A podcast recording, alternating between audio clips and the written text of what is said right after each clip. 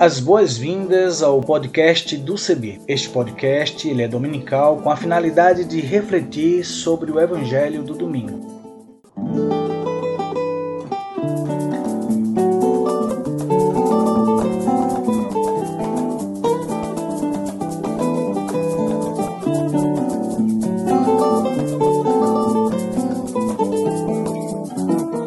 Oi, tudo bem? Espero que sim. Quero convidar você a aderir à hashtag para todos verem. Vamos nessa? Vamos juntos? Eu sou Isaías Torquato. Aderindo à hashtag para todos verem, deixa eu fazer minha descrição. Sou pardo, cabelo crespo, uso barba e uso também óculos. E vou estar com vocês apresentando outras pessoas que farão as narrativas das reflexões bíblicas e também lendo os textos bíblicos produzidos para nossa reflexão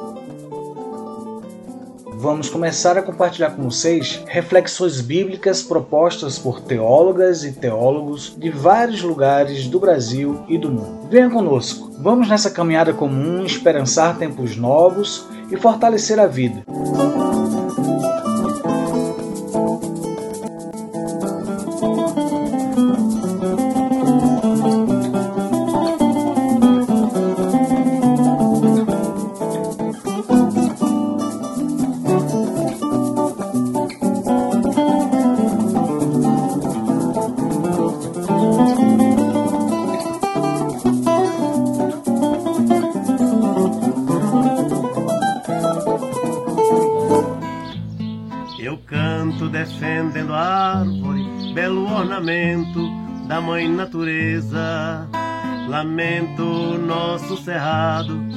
Destruído, choro de tristeza.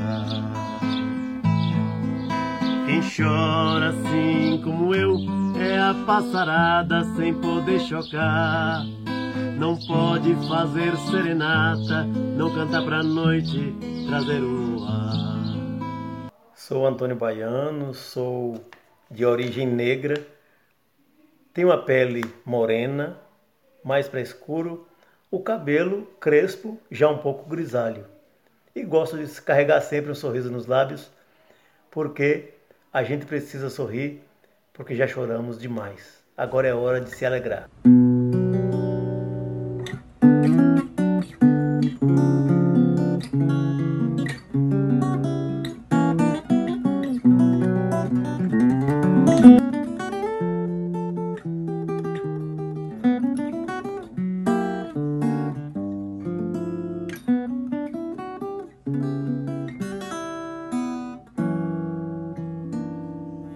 Texto bíblico para este domingo é o de Lucas, capítulo 15, do verso 1 a 3 e do 11, a segunda parte, até o verso 32.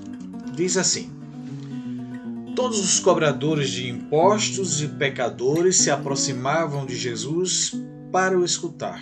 Mas os fariseus e os doutores da lei criticavam Jesus, dizendo: Esse homem acolhe pecadores e come com eles. Então Jesus lhes contou esta parábola. Um homem tinha dois filhos. O filho mais novo disse ao pai: Pai, me dá a parte da herança que me cabe. E o pai dividiu os bens entre eles. Poucos dias depois, o filho mais novo juntou o que era seu e partiu para um lugar distante. E aí esbanjou tudo numa vida desenfreada quando tinha gasto tudo que possuía, houve uma grande fome nessa região e ele começou a passar necessidade. Então foi pedir trabalho a um homem do lugar que o mandou para a roça cuidar dos porcos.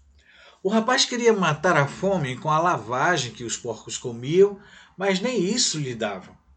Então caiu em si e disse: Quantos empregados de meu pai têm pão com fartura e eu aqui morrendo de fome?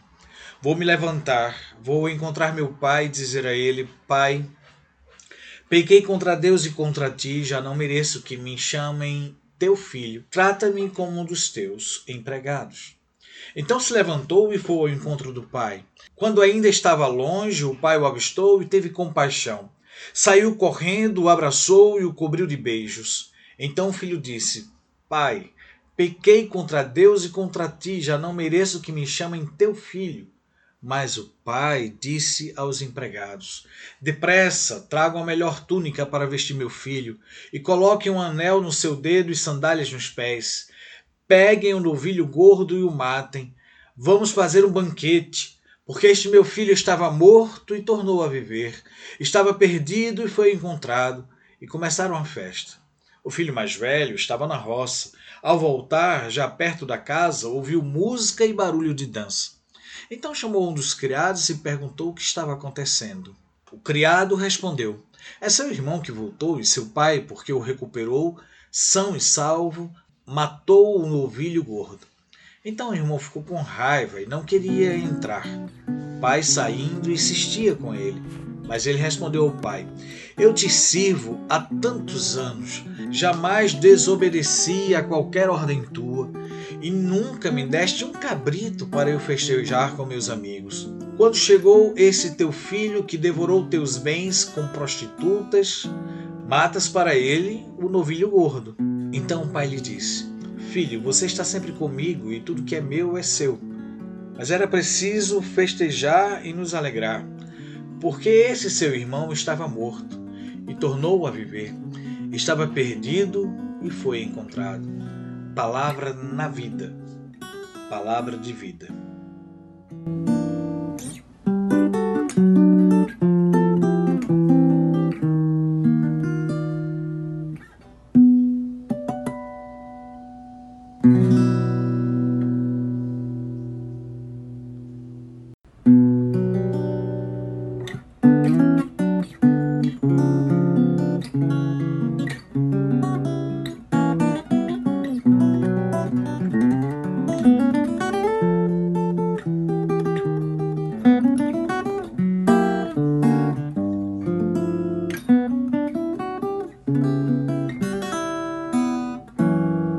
Gente amada do CEBI, gente amada da partilha de vida e Bíblia, onde a primeira palavra que toca a Bíblia e faz a Bíblia texto vivo, responder, faz a Bíblia texto revelação é a vida.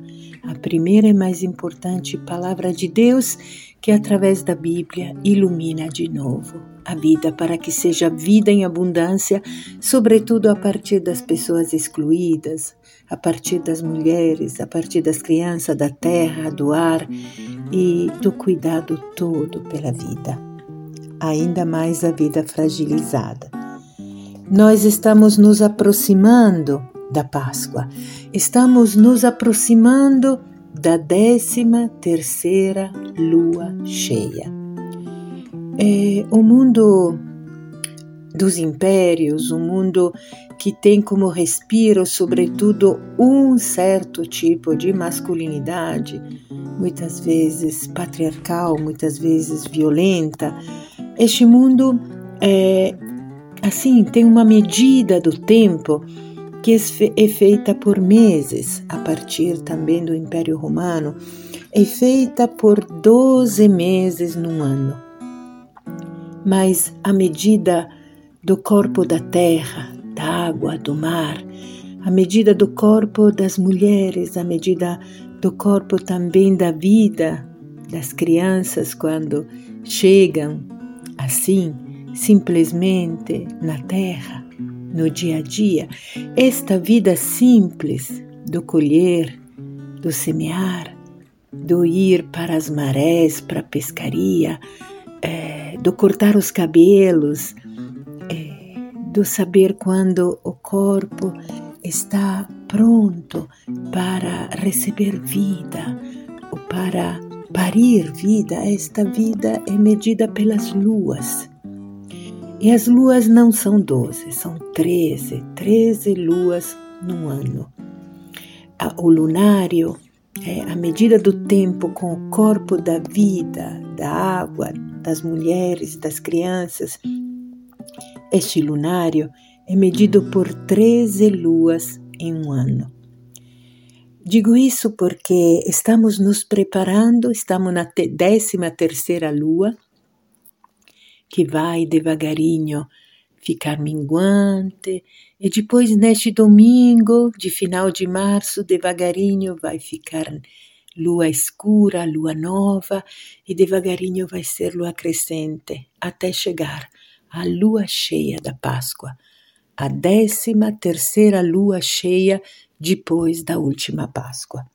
Então tem uma, uma viagem, um caminho místico-político que vai de 12, que é um jeito de contar o tempo cronológico, muitas vezes só masculino e muitas vezes patriarcal e violento, este jeito 12 de contar o tempo para o jeito 13, das 13 luas num ano, da décima terceira lua, que é agora, é a lua cheia que se prepara a chegar, da, do tempo de Páscoa, de vida plena, de libertação, de ressurreição de Jesus, o Cristo, e em, nele, com ele e por ele também da nossa ressurreição.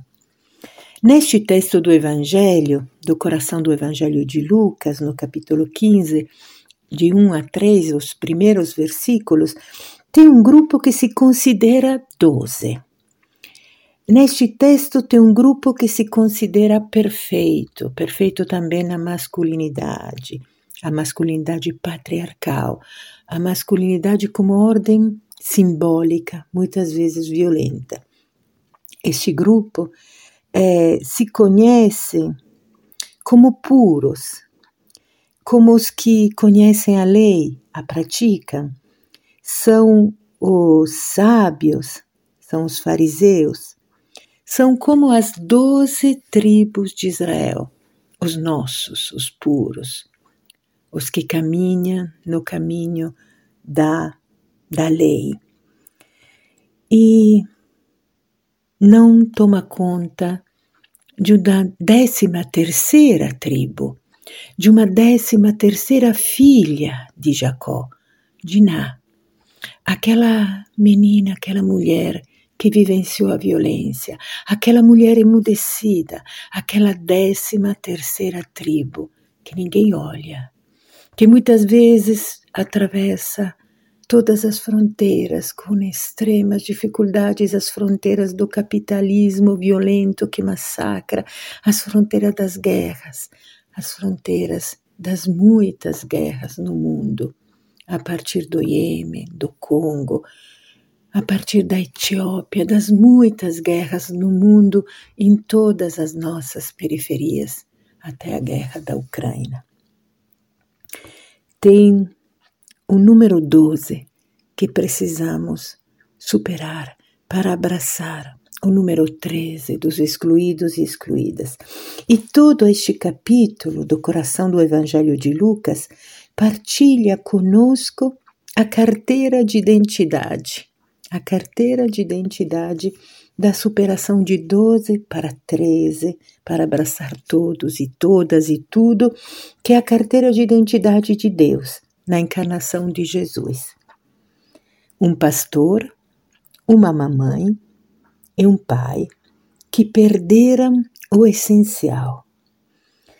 Então, para continuar na vida plena, procuram e procuram e procuram este amor essencial até encontrar. Esta mãe, este pai, este pastor são ordens simbólicas para gaguejar o respiro da divindade de Deus, de um Deus que nomeia a ausência, nomeia a ausência da ovelha, nomeia a ausência da moeda perdida, que era a única moeda que podia dar vida, dignidade, comida para as crianças em casa, porque de dez moedas, sete eram sempre para pagar impostos. E esta mãe, se perde uma moeda, perde dez dias num mês de comida para dentro de casa para as crianças. E agora tem este pai. Um pai, uma mãe, um pastor. Estas três parábolas no capítulo 15 de Lucas são chamadas de parábola da misericórdia. O corpo pessoal, e relacional de Deus que é Trindade, que é pastor, que é mãe, que é pai, e que pergunta desde o de baixo, desde o chão, desde onde estão os mais frágeis, desde onde a vida se faz mais curta, sem respiro muitas vezes. Este pai pergunta desde baixo. Este é o sentido da misericórdia. Amar desde baixo, desde quem está no chão, apavorado. É pavor é exatamente como pavimento, como pavê, né? Aquilo que está bem no chão, bem desanimado, bem enfraquecido. Então, o amor misericordioso é este amor que começa por debaixo, pelo chão, que acalenta o pavor, que abraça o corpo, a carne apavorada.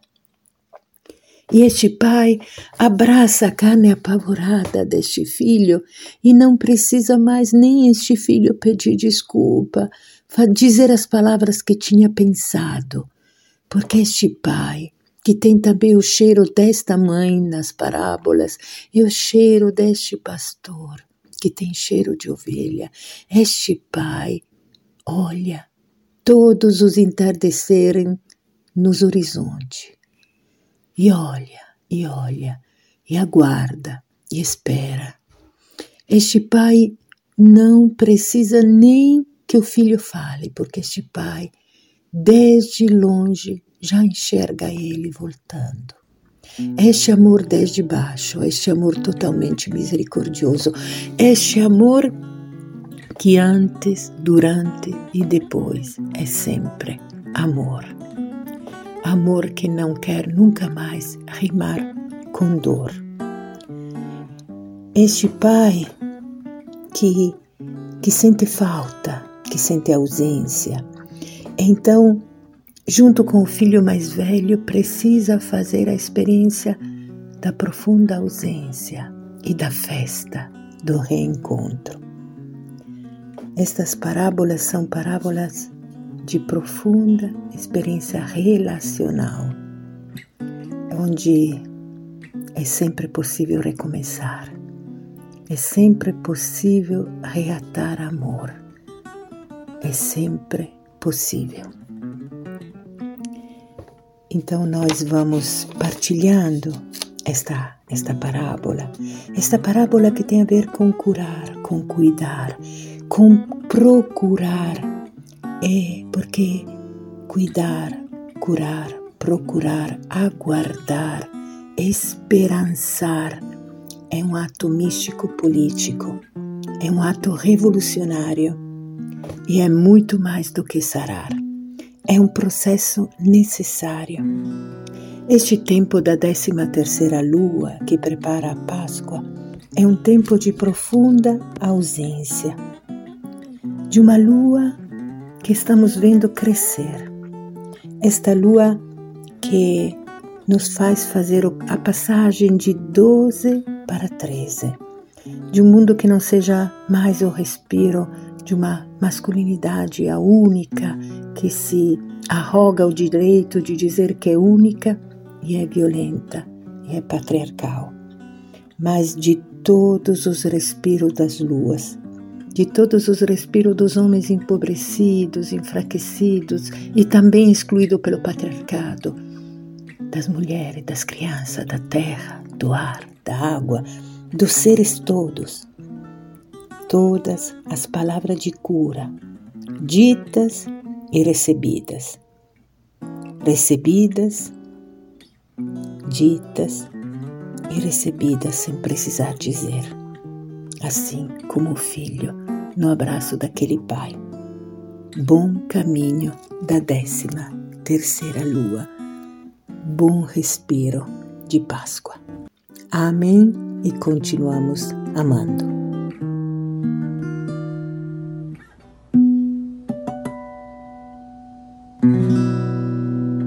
Eu sou Maria Suave é assessora do CEBI na caminhada de anos de partilha de vida e de Bíblia. E, o meu, eu tenho cabelo curtinho, da cor da lua cheia, bem, bem frágilzinhos. Tenho um rosto redondo, o meu corpo é redondo. É, neste tempo da minha é, da minha do abraço com a idade da velhice, tenho 58 anos, e, e também da menopausa, o corpo ficou um pouquinho mais é, ressequido. É? A falta de menstruação faz com que a pele, é, também o, o, meu corpo era mais gordinho, agora é cada vez menos, né? E devagarinho, devagarinho, é, a, a, pele vai, vai tomando a, a espessura do outono para o inverno. E a primavera e o verão continuam permanecendo no horizonte, nos olhos, no coração, nos pés. Sou eu, sou Maria Suave.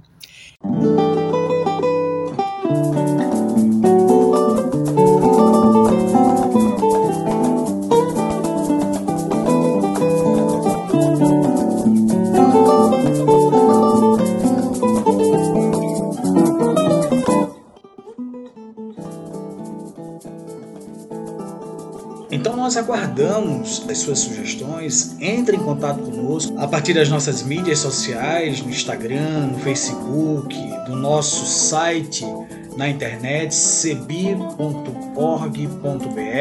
E se você também desejar entrar em contato conosco, você pode fazer pelos números 51 3568 2560 e pelo WhatsApp 51 997 34 4518 e pelo e-mail comunicação@cebi.org.br e também utilizando a hashtag podcast do Cebi. Até o nosso próximo encontro e espero vocês. E muita saúde pra gente, muita harmonia, muita paz e até breve.